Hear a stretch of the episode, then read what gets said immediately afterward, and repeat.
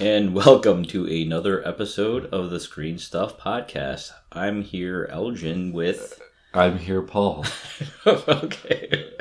All right, and We're here. We're here, Paul and Elgin, to talk about. Uh, what are we going to talk about, Paul? Well, this episode we're gonna focus mostly on Logan Lucky, which is Steven Soderbergh's latest film. His return to film. His after uh, semi-retirement, Yeah, but I feel like that lasted he did- for He made the Knick for um, Showtime Cinemax or or, Cine- Yeah. Cinemax.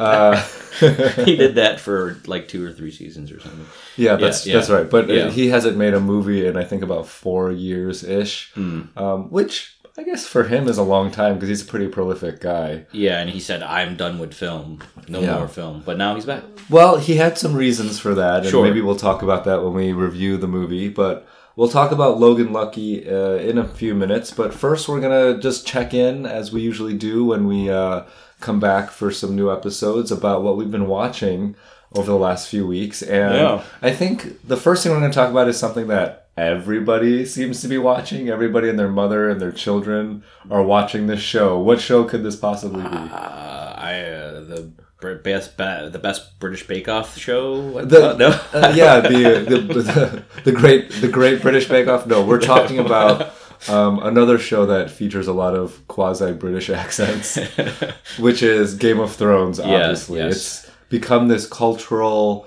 worldwide phenomenon, and it's, it's, not crazy. People not are common. stealing episodes. Yeah, there's a- there's a- pirating, there's- leaking them, hacking going on. trying trying to uh, blackmail HBO and Right. all this. It's crazy. Um, yeah. But from my understanding, even with the leaks, it hasn't really hurt their bottom line. The number of subscriptions to uh, the HBO platform, whether Yeah. it be HBO Go or HBO Now, has uh, continued to be very strong for the company, Mm-hmm. and it makes me worried about when this last season next year is when the cash cow is done. Yeah.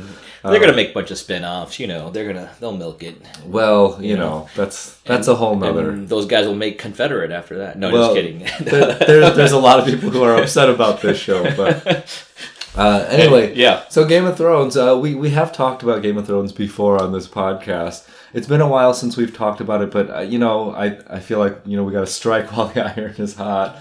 Um, there are two more episodes left of this season, and then just seven more episodes. Is it seven or six? Uh, seven, I Seven? believe. Okay, yeah. I can't remember. So we're know. really looking at you know the final stretch of the show. Granted, we have to wait another year for the last Yeah. seven to air, but um, yeah, we're we're pretty much done now with this season. We're very close to the finish line in this season. You know, this season is very much more fast paced, which obviously because you have three fewer episodes than you normally do. I guess Right. it's and then they have I- to cram a lot more in. yeah, and then they're not.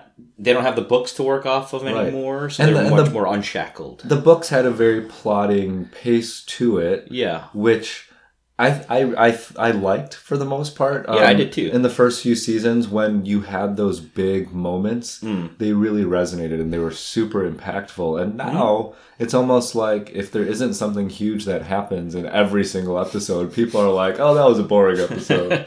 the, the standards have really changed, you know. You're not gonna get like five dragons coming and blowing Yeah. everybody away, but yeah, no, no. It's. I mean, have you liked this season? This, Well, I mean, everyone uh, seems to be like, ah, it's like. Everyone's talking about it. Yeah, I, I, I would say that um, the first few episodes I, I was a little disappointed by.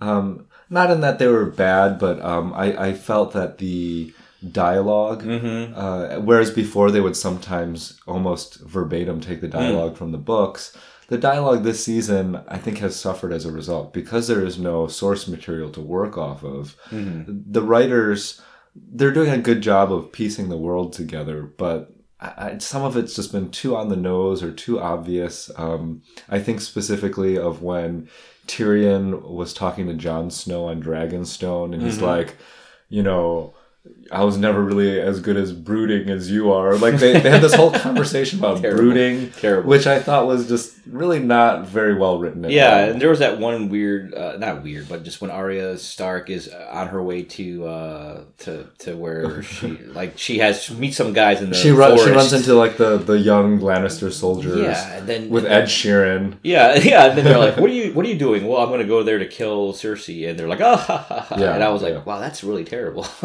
You know, like that kind of. I mean, it's it's like Right. it's, it's a thing you see in many films and, Sure. and shows, and you're like, I thought Game of Thrones was kind of beyond that kind of. Yeah, stuff, and the, the know? stunt casting with Ed Sheeran was Mm-mm. completely unnecessary and distracting. Yeah. Um, just some some of the choices I thought have been a little strange this season. And then I guess my other major complaint um, is because the show used to have such a deliberate pace to it. Mhm. Um, it felt real, and the world felt in some ways bigger. Mhm, mm. Whereas now it takes literally one scene for for our characters, our favorite characters, to get from one end of Westeros to the other. yeah, you're right. And there's something about that that feels really false Mm. and really convenient Mhm. and a little lazy on the part of the writers. They're they're really able to transport their characters wherever they want with whatever time frame they choose. I kind of wonder.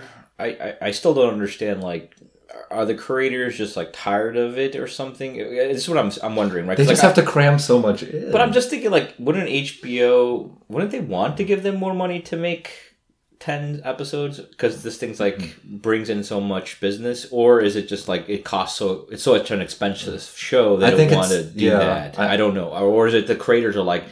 I just want to be done. I'm tired of making this, or I don't. I don't know. Maybe Yeah, give you're it right. to I mean- else. I'm. I'm not sure what the reason is. I think it's trying to find that balance between milking this cash cow for all of it, all it's worth, hmm but at the same time not being too greedy about it. Um, and I think that the production has become quite an ordeal. yeah, well, it's, it spans several Yeah. continents, and Right, you know, like right. I'm sure it's very difficult to logistically to to shoot. And the, the CGI has become more and Sure. more intense, especially Yeah, now yeah. as we're looking at the dragons and the walkers together. That's a lot of CGI between the two of them. So we're going to definitely see more of that in the in the final season. Well, I mean, I have to say, I I'm I've never been a huge huge fan of this show. Like my wife is a big big fan, and like relatively speaking, I am like I don't know who this person is and how you know they relate to that person or whatever. Like I got like Wikipedia leader, you know, Right, whatever. right. I don't really care that much, but like Okay.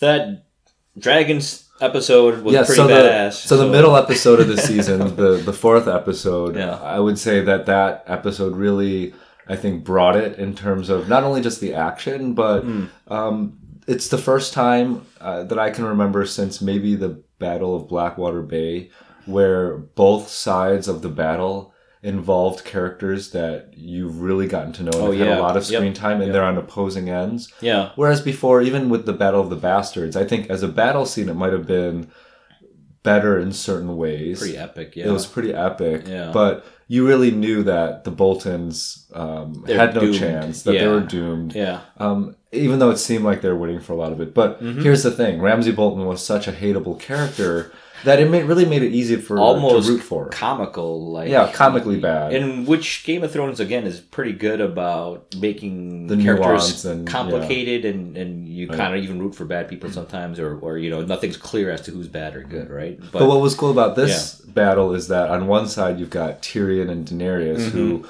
Of course, huge fan favorites. Yeah. But on the other side, you've even got Jaime, Yeah. who a lot of people, yeah, he's a pretty despicable guy in many ways, especially after the first season. But you know, he has had a redemption arc on the show. Hmm. yeah, And Bronn, of course, the sellsword that you know the Lannisters have been Mm-hmm. Yeah. using for a while. yep, Um, so there's it was just a tricky scene, and, and just to even watch Tyrion see all the Lannister men being burned alive, Hmm. and, and those are his people. So yeah, no, for sure. There, that that that was a very excellent episode, and then the following episode just did not build on it, and so like I feel like it it the like I thought somebody major would die, and they didn't. And Well, there's- there's a lot of- just like it- There's a lot of pieces that are being put into play. I, I have a feeling that um, the episode from this weekend, Yeah, and then of yeah. course the final episode next weekend. It's going to change a little bit about you know there there are definitely going to be some big things that that I'm sure They usually do right toward Right. the end. It's usually like the penultimate episode of a season. Yes. Something terrible happens. so Yeah. Well, and even in last season, the penultimate episode was the bas- the Battle of the Bastards Mm, episode, and then the final episode is when when Cersei blows up the oh set. yeah. So they So yeah. I mean, they really doubled down on Sure. kind of the the shocking turn of events. But um, you know, I I still like the show. I think it's interesting. I think right now it's kind of um, uh, the tension between telling a good story, giving the fan service, wrapping up all these storylines. I mean, there's just so much that needs to happen. I mean, uh, unless they plan to keep it a little open ended, Yeah. in terms of how they end the show. But uh, It, it's a breakneck pace. yeah, right? anything Like, short yeah. of a single person being on the Iron Throne at the end of the series is going to be a disappointment for fans for sure. so we'll we'll see how it ends, but I'm I you know it's it's still entertaining, and I, I get why it's a global phenomenon. Can I ask you real quick? Do you Yeah. do you follow all these other podcasts like recapping and discussing? And I've like, been- you know, like there's people like Bill Simmons who weigh in on this, and like it's like what the I mean, Yes, everyone th- loves this. There is thing. this It's, like, insane cottage industry that has sprung up as a result of this, not just podcasts, but every major publication Yeah, from the New yeah. Yorker to the New York Times to the Atlantic, they all have their own Game of Thrones uh, recaps and analysis. It's it's pretty crazy to see everybody really jumping on this bandwagon. Um, I've been focusing more on the writing, like the the written recaps Okay, and, and yeah. that type of analysis. I haven't listened to as much of the podcast recaps. Um, I think the written ones I can just kind of skim real fast, and Yeah, then sure. maybe it's just the, the difference in the medium. But Yeah, I mean, I've I've heard a few like Cast of Kings with David Chen, Mm-hmm. uh, and you know, there's some others out there, but like I, I since I really don't follow it religiously, you don't seem to be as big of a diehard. Yeah, I don't really, you know, like I'm not I'm not as into worlds with bad plumbing, so I'm just. Ooh, so it's a little bit of shade there. I. Um, I like modern plumbing in my worlds that All I right. inhabit. Anyway, any any major predictions that you see happening? I I don't. Someone major will die. I don't. I don't know who. Someone you care about will probably get their throat cut or something, and or burnt alive or Yeah. something. I have no idea. I don't know. Okay. How about you? You have any Um, prediction I at this point? I think um, Jon Snow and Daenerys are going to have a little bit more rocky things ahead of them Okay. moving forward. Uh, Do you really it's hard to believe in that romance? I really. I, I don't think that that romance will manifest. I think in some ways it's a red herring to distract us Okay. from uh, maybe a, the bigger conflict at play there. I think Okay. ultimately they will come together, but I think before that happens, there's going to be a little bit more conflict between One them. needs to bend the knee. It's just, Yeah, it's just, bend the knee. Uh, That that's that has been a little bit of a recurring uh, theme slash complaint about this season. Is So can you stop asking people to bend the freaking knee? Anyway, um, so we'll move on. There's Yeah. another uh, show that's come on Netflix. It's so funny. I look on Netflix these days, It's a and crazy amount of episodes. there's everything. There's so many shows. I'm like, when did this happen? When did this happen? There's just so much content on the there now. Defenders just came on. The I mean, Defenders what just came out. I remember we were talking about that. That was maybe like two, three years Yeah. ago when Marvel signed this deal with Netflix, and now it's finally coming to fruition. Yeah. Um, but with all those more well-known franchises that Netflix is trying to foster with their viewership, Mm. they also are doing an interesting job of really curating these um, smaller, more subtle shows that you might not see anywhere else. Mhm. Um, and one, maybe aptly titled Atypical, Yeah. Yeah. uh, has dropped on Netflix just this past month. Um, and it's, I don't know, it's almost like a family sitcom drama y type of thing. Mhm. Um, it's hard to explain exactly what the tone of the show is. Yeah. I don't know what it is either. It, uh, it's sometimes it seems a little slapsticky, but uh, but I think you're supposed to take everything Yeah. kind of seriously, right? It, it, it, it feels like something that might be on the channel that was formerly known as ABC Family. now it's called Freeform. So, It's so strange, who, who's who's who's atypical in this So show? the Who's show, the yeah, the show centers around um, a high school student. He's a senior, and he's on the spectrum. And if you don't know what that means, What does that's that mean? that's that's a maybe a, a more pleasant way of saying he has he's on the autism spectrum. He has um, autism. I'm not exactly sure where on the spectrum His he is, character's Sam, right? his character is Sam. Yeah. he's played by Keir Gilchrist. Yes, Yeah, and in, yeah. in my opinion, he's probably more higher functioning autism. He's Okay. able to actually have employment, Mm. which is not necessarily the case for all students Mm-hmm. or all people who are on the spectrum. Mm. So he's pretty high functioning. So, like, you know, I, I wanted to watch at least the pilot, which I did. I haven't watched more than that. There's only eight episodes of this. Um, but, you know, because I wanted to see something that's a little different from, like, say, The Accountant or even Rain Man from way back, you know, which, which depict people almost as, like, It's the savants. savants. Yeah. And, and I don't think every, obviously, not everyone's a savant, right? Right. So, And- and I would like, say- kind of makes, I don't know what it does for Yeah. the image of, of that. Uh, uh, I don't know what to call it. Uh, I would say atypical does fall into that trap a little bit. okay. But with that said, I mean, I'm not necessarily an authority on this, but you know, I do mm-hmm. work with a lot of students who are on the spectrum. Okay. And there generally is a, a handful of areas in which these students are hyper focused on. they mm-hmm, they mm-hmm. become in some ways fi- fixated or you know technical like they perseverate on certain things. Yeah. Um, and for this student, it's or for the main character in Atypical, Mm-hmm. you know, it's about marine life, it's about penguins, it's about Yeah, you know the yeah, animal yeah. kingdom. But he also seems to be knowledge about a large swath of things Yeah. not just that and he's always correcting people and, and that sort of thing and a part of me is like okay that's maybe a little too on the nose with the hollywood trope of someone with autism Okay. but at the same time they do generally focus more on his favorite topics more so than just he's smart about everything Mm-hmm. so uh, you know in that sense it, it kind of works for me Okay, and like it also, I thought, uh, treated the parents of the of the Mm-hmm. son pretty. Like I thought they depicted realistically, like the struggles that they face. Yes, and I- helping. I agree with that too. They show you know. so the mom is played Jennifer by Jason- Jennifer Jason Leigh, Yeah. which I find so interesting And because Michael Rapaport's a dad. yeah, Michael Rapaport. So the parents are both fairly well known actors. Yeah. Um, and Jennifer Jason Leigh does go to a parent support group, which is pretty common. Hmm. Um, the interesting thing about her is I'm also used to her seeing her in like really weird, crazy roles. Yeah, yeah. I feel like that's what like in Twin Peaks, for example. She's Twin in- Peaks or um, Single White Female. I always remember her Hateful from. Eight. Yeah, You know? she always plays lots of really intense, kind of uh, little off the rail Yeah, type of characters. yeah, yeah, yeah. Um, and here she's playing a mom, a, suburban mom, and I have to say, I think there's a reason why she's cast in these crazy roles is because she really embodies that She has that energy. crazy really well. when she's playing the quote unquote straight man, Mm-hmm. I, I feel like it's a little bit forced for her. I'm not crazy about her performance.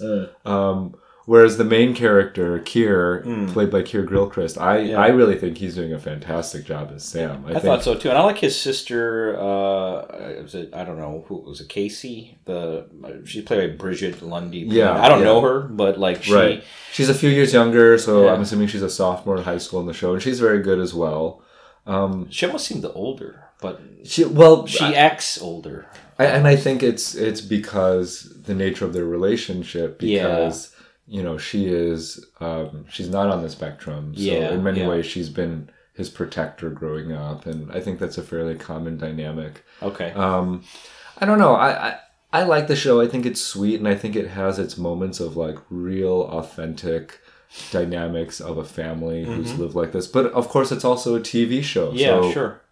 There are certain things that they do that are not. As I just want, like, I just wondered if there were some bits of humor that were at kind of at his expense, for that. Well, I just wondered if it's. Oh, did you feel that way? Well, I, yeah, I wondered. Like, there are some that were like on the border. Like, are you laughing with the people who are rooting for him, or just laughing at him? Period. And Hmm. I just wasn't sure, like, if they always straddle that line very successfully. You know? Okay. And I think that's always a problem with with uh, having a protagonist on the spectrum. Like, you can. or any protagonist with disabilities. Yeah, yeah. But here's the other thing: is it happens so rarely that the main protagonist does have a disability like yeah, this. Yeah, yeah. that I think there's still a little bit of that discomfort. Yeah. We haven't figured out necessarily as a society how to still deal with disability in a in a way that I think um, makes sense, you know. Yeah. And yeah. I, I don't really know too much about this actor if he himself is anywhere on the spectrum at all uh, Mm. or not. I have no idea.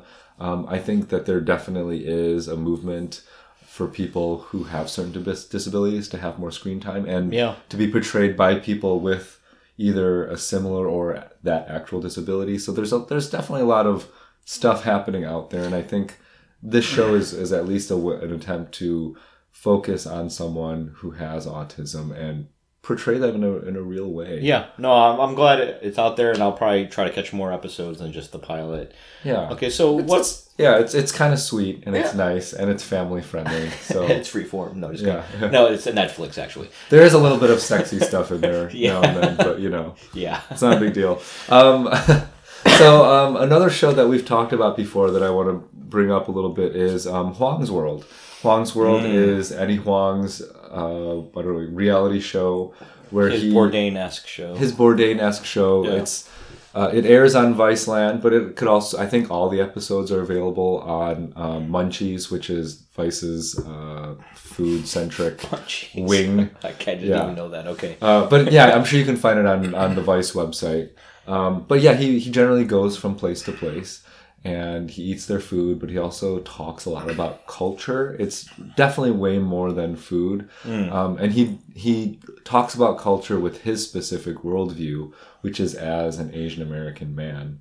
Um, and But with let's well, okay, just go on. Well, we'll, well, we'll get the loop back. No, no, I mean, yes, Asian American man, but uh, I wouldn't say like it's hard to have someone represent the wide Sure, wide sure. variety of Asian Americans. Right, but, You know, I mean, but- he's it's his worldview, you know, and yeah. you know, he on top of that, he layers a lot of you know hip hop culture. yeah, he said he's and- definitely influenced by hip hop culture. Right. And yeah. Anyway, Um, so I, you know, I think when we talked about the show, we we talked about the show maybe last year uh, in one of our podcasts, and Mm-hmm. Yeah. I was a little bit skeptical, be, just because I wasn't convinced that he was interesting and and um, I don't know, insightful enough, perhaps to Yeah, I to thought- host his own show. I thought that sometimes he came off as a lightweight, yeah, you know, and and just almost like a clown sometimes. a little bit, but and, and but there were times where he was trying to be very emotional, Yeah. and even then I wasn't having a hard time whether really Sure. buying it. Although it, you know, it seemed like he was trying to be real. Sure. Uh, like when he when he goes back to China or something. Yeah, those those you know. uh, episodes in Yeah. particular were the stronger ones. 'cause It Yeah. was so much closer to his heart. I would say this season, um, you know, I don't know if they're all his choices or his producer's choices, but I think he's grown into the role a little Mm-hmm. bit better. Mm. He seems to command a little bit more on screen and with his opinions, and the show is definitely becoming a lot more political. Okay. Uh, the first episode, I think they're in Washington D.C.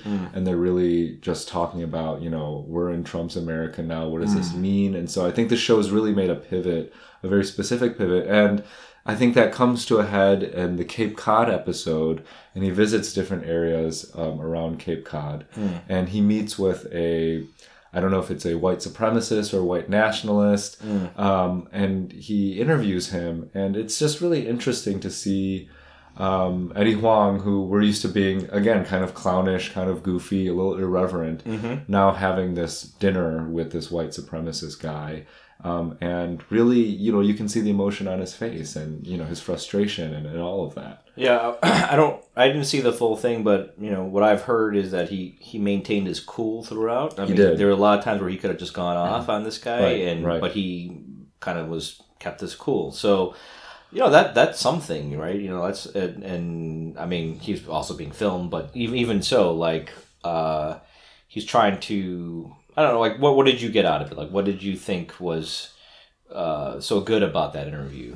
Um, I, I don't I don't know if I felt that it was good because you know again I, I the guy was the guy he was interviewing I don't even remember his name but you know Yeah. he was saying things that were just you know in my opinion despicable and Yeah, horrible and I I personally like because there here was someone on screen again Eddie Huang is not necessarily a spokesperson for all Asian people by any Yeah, means yeah. but to see someone who who looks like me Mm-hmm. who's on screen Mm. talking to this guy and really questioning you know this white supremacist worldview yeah, yeah, his premises as someone who is an asian american i think just seeing that scene because i don't think i'd ever really seen anything like that before on tv um, Hmm. Okay. as an asian american i thought that was interesting Yeah. um, one other thing that happens, I don't know if it's in the same episode, but he goes to um, a baseball game and it's with a bunch of people who are white. Mm-hmm.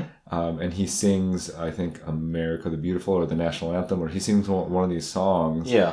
And he kind of messes up the lyrics and he laughs it off a little bit. Mm-hmm. And afterwards, everyone was essentially like, people would be rating him. They were Yeah, yeah, yeah. Like, you were being disrespectful to this song. He's just like, Yeah. no, I wasn't being disrespectful. I, I was, you know, I just forgot. It, was like nervous laughter. Yeah, yeah, I mean? yeah, yeah, And yeah. the organizer of the event, like, you know, like chewed out him and the whole Vice crew. And it was really just kind of like, I don't know. I had really mixed feelings about it. It definitely made me feel uncomfortable. Mm-hmm. Yeah, yeah. Um, so uh, you know, I'm not sure if the show is really necessarily trying to, you know, break any boundaries per se, but they are definitely trying to bring to light different perspectives and putting their lens on it, which is a lens again that isn't something that you normally see on TV. Sure. Well, I mean, Vice is bringing a lot of interesting things to the screen, right? I mean, they they just recently had the uh, documentary about what just went down in Charlottesville, Yeah, uh, yeah. which the video that's gone viral uh, Right. about it. They, and- they essentially follow around one, you know, uh, I don't know what White you nationalist, white know. nationalist Yeah. guy. who helped um, organize all the stuff that happened down and, there. Yeah. Um, yeah, it, it the the documentary has definitely gone viral. Um, I think it was very frightening. Yeah. Um, you know, sometimes my you know my, one of the criticisms I've always had of Vice is that I think sometimes they're subversive for the sake of being subversive. It doesn't always feel like it's um, authentic. Yeah. where they're they're really trying to poke people and rub people a certain way yeah, they're trying to be provocateurs. and and that's kind of what I felt a little bit during the that Eddie Huang singing the national anthem bit. You know, like were they trying to be provocative there, or was it an honest mistake? I think they're claiming it was an honest mistake. It's you know, hard to know, you know, like so like in this Charlottesville documentary. you have you have yeah. Ellie, I think Elle Reeve. Yeah. know, she yeah. she has that distinctive look, kind of. You know, she has like those like old school old man glasses. Yeah, it's know. almost like it's, it's her trademark, Yeah, right? But she, like- you know, she's a white woman. Yeah. she's, she's blonde. She's this blonde, very white looking woman. yeah, so she's embedded with them, and kind of you follow them, and, and she asks. I think she asked some good questions, you know, and yeah. I, it, the danger with these documentaries is like you get an insight into the world, but then I also You're giving like, a voice. Yeah, you're, giving, them a those guys voice. You give them a platform, and they're, you know, you can almost kind of see it go the other way, where they're like the views get more propagated, you know. But I, I don't know. I mean, it, I thought it was interesting. It was like the most uh like inside their mindset that you could Mm. you could you could see. Not that I really need to do that, but like it was, it was interesting and. I don't, yeah, I don't know where I stand with Vice and how they, they, they do this reportage, um, but Right. uh, I, I know I'm glad I saw it. You know, in the end, um, I, I agree. Um, you know, and there there's definitely a lot of heavy stuff going yeah, on. there's a lot of heavy stuff. Um, So part of me, uh, sometimes I want to watch TV as a form of escapism, as opposed to fully, fuller ingratiating myself more fully into the, the mess that is the real world. yeah, Um, and so a show that I started watching just as a total guilty pleasure is this show called Younger, and it's on TV Land. Um, and it's kind of you're like, what are you what are you watching this show? So it was, it was created by Darren Star, who is most famous for being a writer and producer on the original 90210, as well as Sex in the City. is this a Teen World younger? I don't know what is this. Um, So it's a show that uh, takes place in modern day New York, and it's Okay. completely filmed there. Okay. So in that sense, it has kind of you know the girl Sex in the City vibe Yeah, to it because yeah. it's a very New York centric show. It's about a woman um, named Liza. mm-hmm. Uh, she's played by Sutton Foster, Okay. and she's uh, newly divorced, has a college age daughter, okay. and needs to find work. She's been a stay at home mom while she's raising her daughter, and she needs it. to go find work because she's newly divorced. She needs to support herself. Yeah. And um, she's always lived in, I think, Jersey or like, you know, some suburban area of New York. Mhm. And she goes to New York to try to find a job in publishing. That's the world she was in before she stopped working. And no one would hire her because, you The know, world there's has changed. the world has changed. There's a huge hole in her resume Yeah, from when she was yeah. raising her child. Yeah. And so she lies about her age. She, she's always been mistaken for younger than her age. So she lies about her age and she pretends that she's a 26 year old. Oh my goodness. So Okay. 14 years younger than her actual age. And she gets hired as kind of an assistant intern Hmm. at a publishing company. Okay. And that's the premise of the show. It's called Younger. And so the whole show is based on this lie that she tells Yeah. that she's this 20 this millennial 26 year old but she's actually a 40 year old and she has to negotiate um, a relationship she's dating this 20 some year old person my goodness. and it's it's totally silly and harebrained but it's it's complete escapism it's Does she have know, to like learn to millennial speak and uh, like- a little bit, a little bit. She has to. She has to try to uh, I could never do assimilate. that. I could never do that. anyway. I mean, the whole premise is completely ridiculous because Yeah. Sutton Foster does look good for her age. Yeah. But 26, she does not look Okay. like. Okay. alright. So that's the first thing. So the the show is already kind of ridiculous, but if you can get over that that hump of disbelief, yeah. It's actually a pretty fun, silly, That sounds like frivolous show. that Hilla- sounds like fun. Hilary Duff is in it. She Oh. plays her best friend at Okay. the publishing company. Um, you know, uh, Debbie Mazar is in it. She plays Oh, okay. her. She's her- always good. She plays her age appropriate best friend, but and she's she knows the secret. Um, So so what's the daughter do during all this? Like so she so the show starts out she's studying abroad in India. oh, okay, okay. And then she does come back, but then she's in college, so she's off she's college. not okay, so, so she's she's not gonna blow her cover. so, so she's not right. Although she has uh, created complications Oh, okay. when she's visited her in New York. So anyway, it's a totally goofy show, but It sounds like fun actually. it's a fun, it's a fun, Yeah. silly. You know, it's kind of like a rom com type of show. yeah, yeah. it's in yeah. its fourth season. I didn't believe it or even know that it was out there. That's each season weird. I think is only twelve episodes, Okay. and it's the. Um, I think we're a little bit past the midway point in the Is it a fourth thirty season. minute, twenty two minute? Yeah, 22 minutes, Okay. but you know, 30 minutes with commercials. Yeah. And it's on TV Land. The old episodes are on Hulu. So Okay. if you're looking for, if you liked Sex and the City and, and girls and that, that I don't want to think about terrible things in the You world don't wanna think the about the real world. uh, watch Younger uh, on TV Land and or Hulu. okay, great. All right, so we're, we're going to move on um, to the main event for today's episode, and that is Logan Lucky. Lucky Logan. It's actually Logan Lucky. Okay. It's I know. Okay. It's it's weird. It's not Lucky Logan. It's Okay. Lo- Logan, Logan Lucky. believe Okay, yeah. All right. All right. Um, but before we get into it, we're gonna watch a little bit of a clips with the two main stars, played by Channing Tatum and Adam Driver. Yesterday, as you were leaving the bar, you said the word cauliflower. That's right. I didn't. The last time you said that word to me, I ended up getting sent down for six months. It was juvie. I was 13. And you were supposed to be the lookout, now weren't you? Being that I was your kid brother, I let you lead me into trouble with all your crazy cauliflower plans. My life of crime is over. But you did make breakfast this morning. Even burned the bacon like I like it, and you ate. I also saw you have some sort of robbery to do list. I know this attempt to be organized is a big step for you, so go.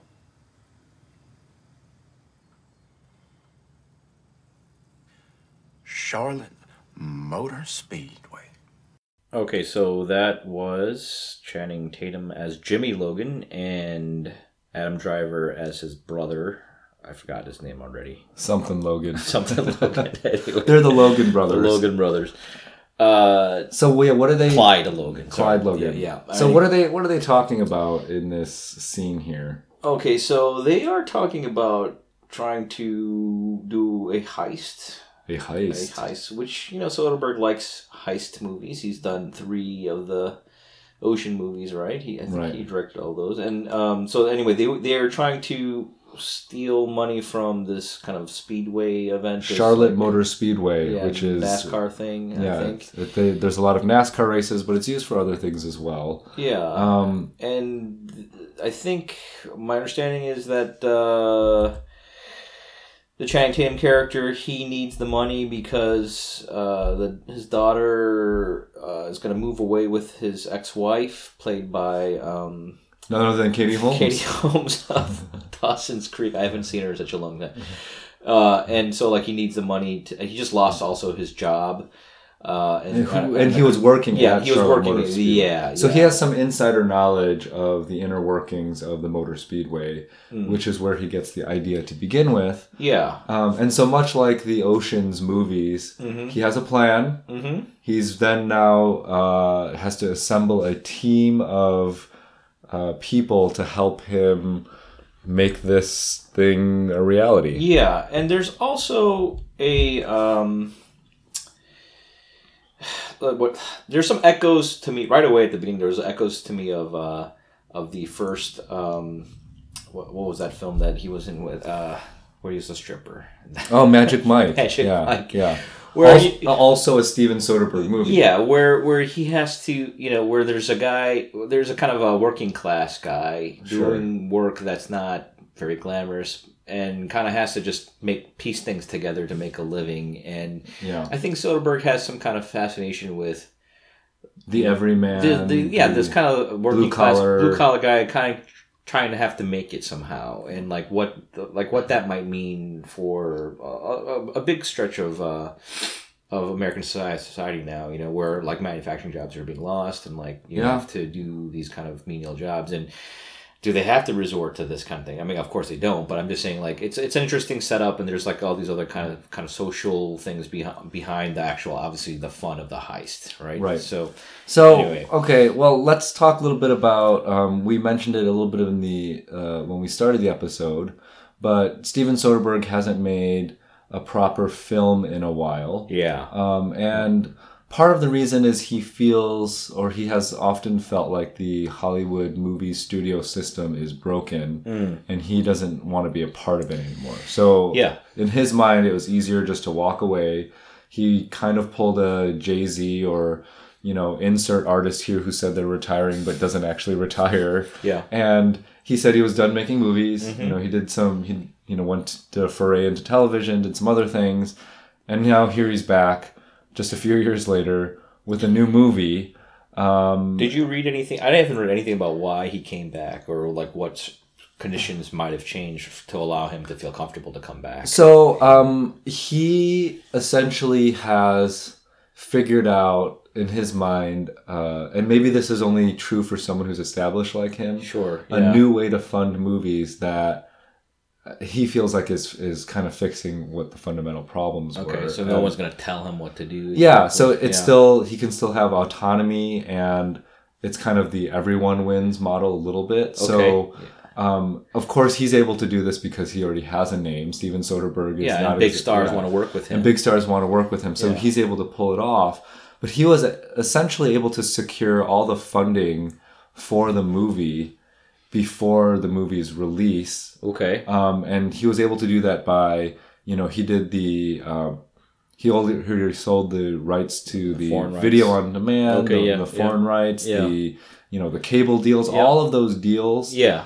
um, Pre-sold. yeah he kind of pre-sold so all those deals already paid for the movie Mm-hmm. um, and really now the the studio then that's releasing it um, doesn't have to worry about losing money on the movie because Okay. the movie's already been paid for. Okay. At this point now it's all just profit, and so because it's now all just profit, and they don't have to worry about the whole you know making up for these. So obviously, all the big stars here, they they did it for peanuts. You know, probably. Uh, Yeah, I mean, I don't know exactly what the budget was. I'm Yeah. sure it wasn't huge.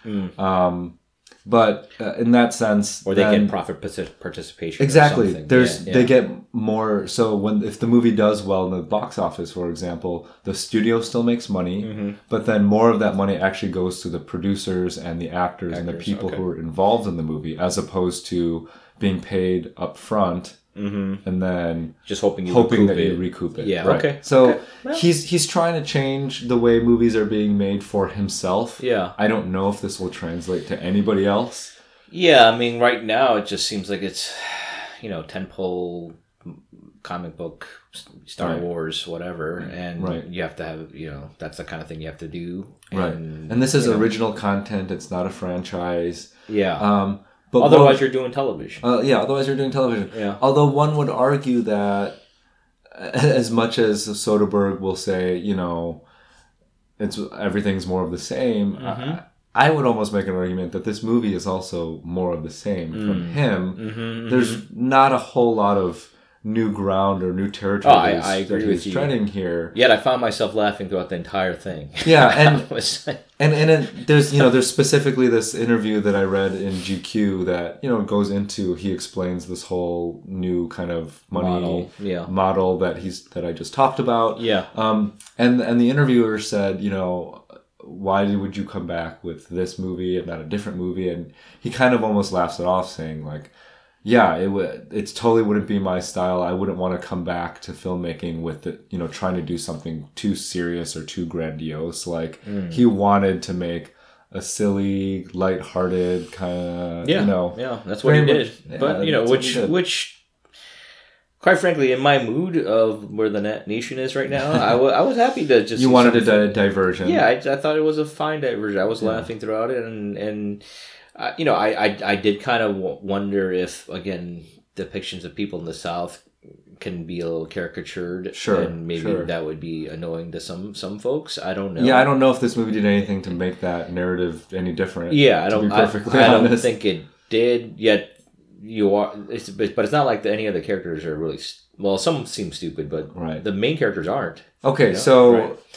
you know, if if Rotten Tomatoes and all that is to be is to be believed, the critics generally liked this yeah, movie. yeah, yep. But I don't know if that's translated necessarily into box office It hasn't. success It hasn't. because Yeah, we're already. it wasn't even the number one weekend No. or movie this past No, it weekend. wasn't. No. It was The Hitman's Bodyguard. Yeah, I don't even know what that is. Samuel Jackson and Ryan Reynolds. It Okay. got panned by critics, and yet that was the number one movie of the past weekend. Yeah. And so Yeah. it's just interesting to see, like, as much as you know, people say like your rating on Rotten Tomatoes will make or break your movie, Mm. but that's clearly not happening in, in the case here. It's not really making this movie. I'm sure the movie will do fine, and no one's gonna lose a leg over it.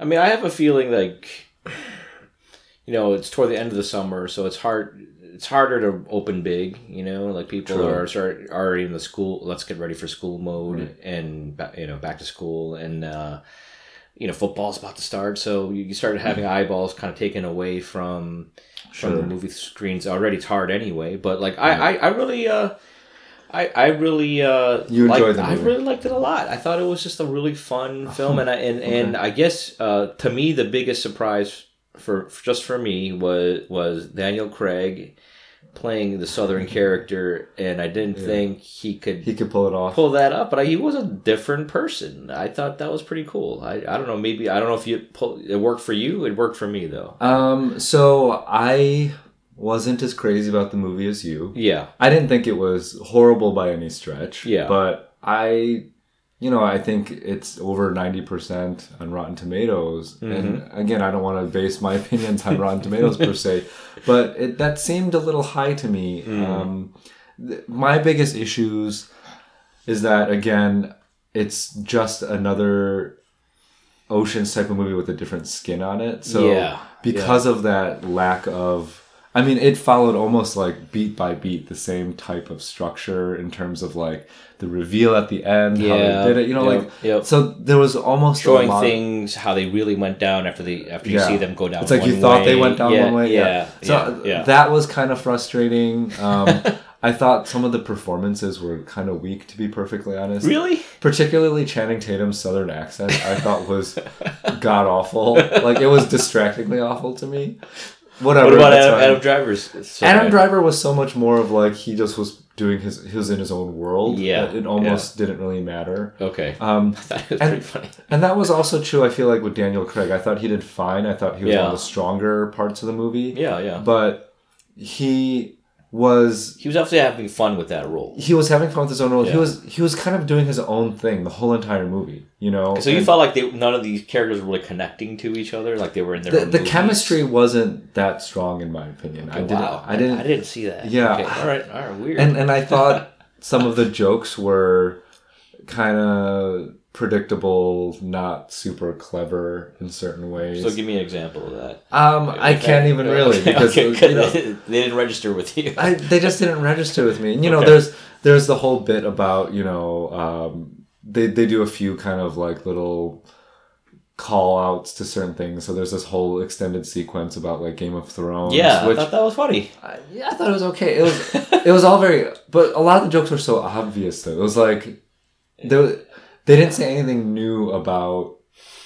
I mean, maybe it's Uh, only it, it was okay. So the Game of Thrones thing, just a little bit of a spoiler, but like you know, it's an inmate who's complaining about like that it's taking so long for the books to to come, come out. out. Yeah, and you know, I like. Yeah, but so he's been in jail for so long, he doesn't even realize what Right. what's that. So- Jar R. Jar R. R. Martin hasn't written those books. Right. Like- so I think it's funny that they're talking about it because it's so out of context. Yeah, That's the humor. yeah, yeah. But what they're saying is the same thing that everyone else says okay, about it. You know, All right, and that, all right, that all right, you know what I mean? right. Like, sure, sure, sure. so whatever. That I mean, That was maybe. pretty fun. I don't know. and then there's even there's even a call out to Ocean's Eleven. Yeah, movies yeah, that was pretty funny, too. You know, it's it's it's, it's clever. It's very it's very like You winking. and, What were you expecting? it's a little winking and self congratulatory. I thought it was like a self-referential kind of joke, not, Yeah. but not. But to me, it's illustrating one of the chief issues that I had with the movie, which Okay. is this is basically Ocean's Eleven, Except a- in the South. in the South, and Okay. and the fact that they're essentially saying that in the movie itself, yeah, I think was like uh, it's like a wink. You know, go, so was, but it was too. there's it's- okay. It, it wasn't. It wasn't like one of those like subtle winks. It was one of those winks where half of your face scrunches to a different Yeah, shape but that's that's that's a the thing about okay. Here's the thing that I think is so. Uh, oh man, the, the the thing about I like I like this film is it Uh-huh. does, it really doesn't take itself seriously, and it Right. really is winking at you big time. So, like Sure. for example, there's this one scene where where Daniel Craig, like obviously to make move the plot forward, the criminals need some money, right? Right.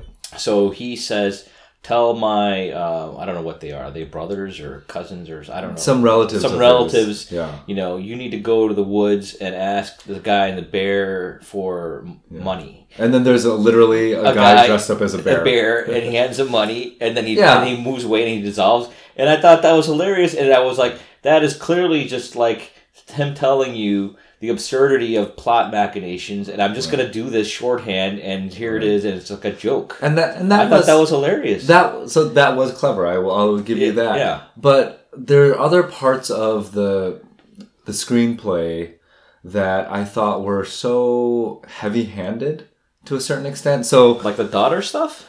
so the daughter stuff okay because I've also you like you has a daughter, and like, Okay, yeah, you also know daughter. this. I've I've you know dabbled in you know just doing some screenplay ish type writing yes, myself. yeah, yes. and one of the screenplays I, I wrote was like there's this guy who's hard as luck and he needs money and his main source of motivation is his daughter and every Yes. scene with his daughter is super sweet and saccharine.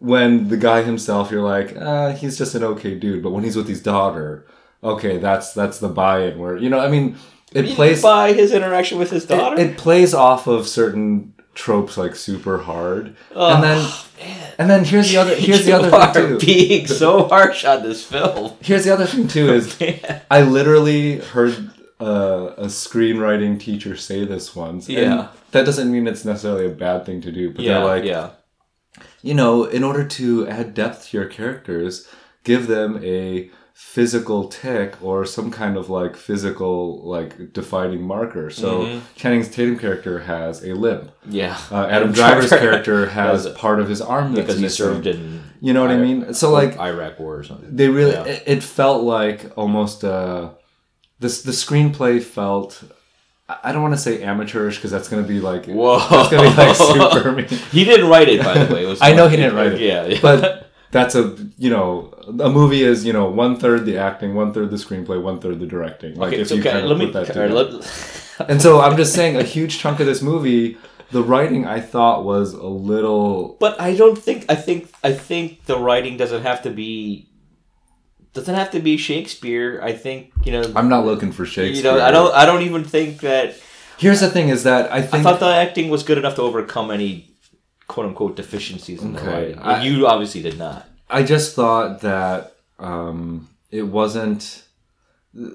Maybe my biggest issue is that it was lacking maybe the originality and the ingenuity that I was kind of looking for. Okay. Because Okay, okay. when we first saw We're it- used to him pushing the. yeah, when we Yeah. first saw it in like the the Ocean's movies, Yeah. you know, Ocean's Eleven, you're like, oh whoa, like it was kind of mind blowing, Yeah, you know, yeah, kind of like how he was able to like really f with your mind. Trick, trick not only Yeah. the, his his people Yeah. that he's trying to take, steal money from, but also the audience. Yeah, but he did literally the exact same thing Yes. in this movie, like almost to a T. He Yeah. did the same thing, and so that was a little bit of a letdown, right? Okay. And then you know the whole, you know the the types of relationships and like the the way the characters were drawn, it, it all felt like I had seen this before, and, that was and, my and this instead of Terry Benedict coming after the Yeah. criminals, you have Hilary Swank as a.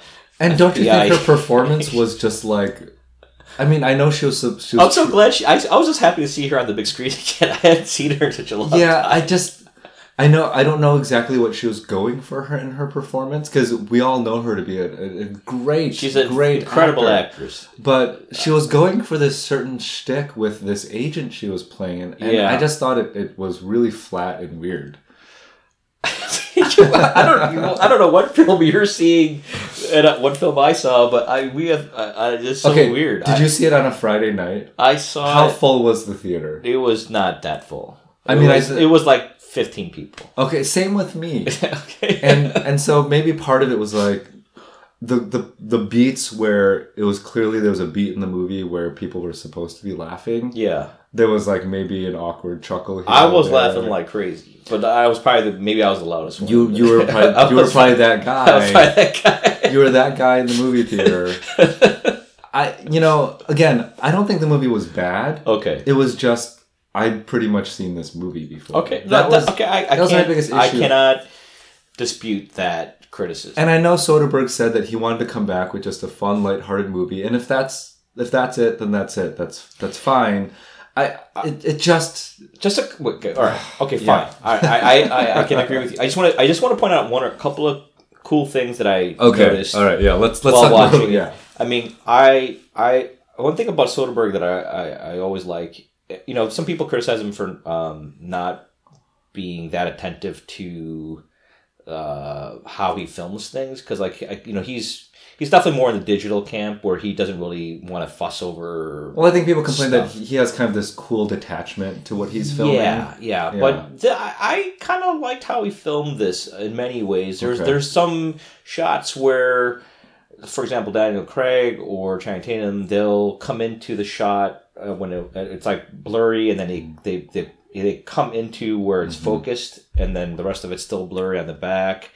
And I don't know. I just some some th- something about that that I thought was interesting. Um, maybe almost like to say that the character was like in his own head or something. Um, um, you know, there was some interesting imagery. I would say You know, that technically, I found it yes, interesting. I I would it. I would say that that to me was the strongest part. Like the Steven Soderbergh has style, and he's Yeah. always had style. Yeah. and I appreciate that style. And I to me that was still the strongest part of the movie, and it's still one of his strongest suits as a director is just the hmm. sense of style that he's able to lend to all of his work. yeah, put You a know, stamp on. it. It, it definitely has his stamp, and I appreciated that.